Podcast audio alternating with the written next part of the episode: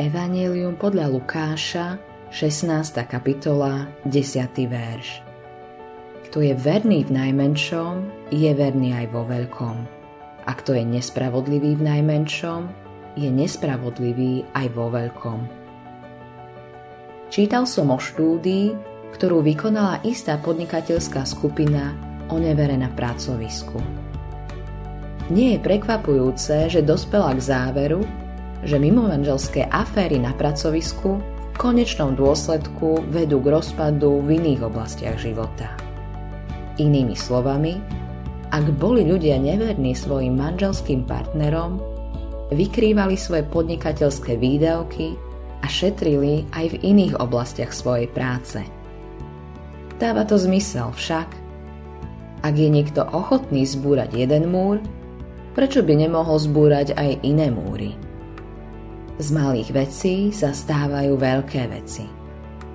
Ak si ochotný podvádzať pri teste v škole, budeš klamať aj v životopise? A ak si ochotný podvádzať v škole a klamať v životopise, v akých ďalších oblastiach budeš ochotný podvádzať? Z malých kompromisov sa stávajú veľké problémy.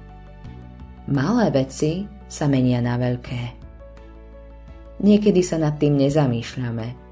Povieme si, to je v poriadku, je to len drobný priestupok.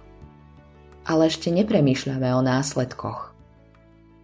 V Biblii nachádzame jeden príbeh za druhým o celoživotných následkoch, ktoré prišli v dôsledku jediného rozhodnutia. Adam jedol zo zakázaného ovocia a stálo ho to raj – Ézau urobil kompromis kvôli jedinému jedlu a prišiel o svoje prvorodenstvo.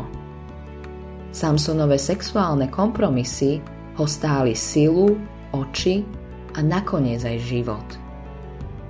Existujú nejaké malé oblasti, v ktorých teraz robíš kompromisy? Zaoberaj sa nimi, pretože pán ich odhaľuje pre tvoje vlastné dobro. Malé kompromisy sa menia na veľké problémy. Ježiš vraví, kto je verný v najmenšom, je verný aj vo veľkom. A kto je nespravodlivý v najmenšom, je nespravodlivý aj vo veľkom. V jedinom okamihu môžeš urobiť rozhodnutie, ktoré ovplyvní celý tvoj život. Autorom tohto zamyslenia je Greg Laurie.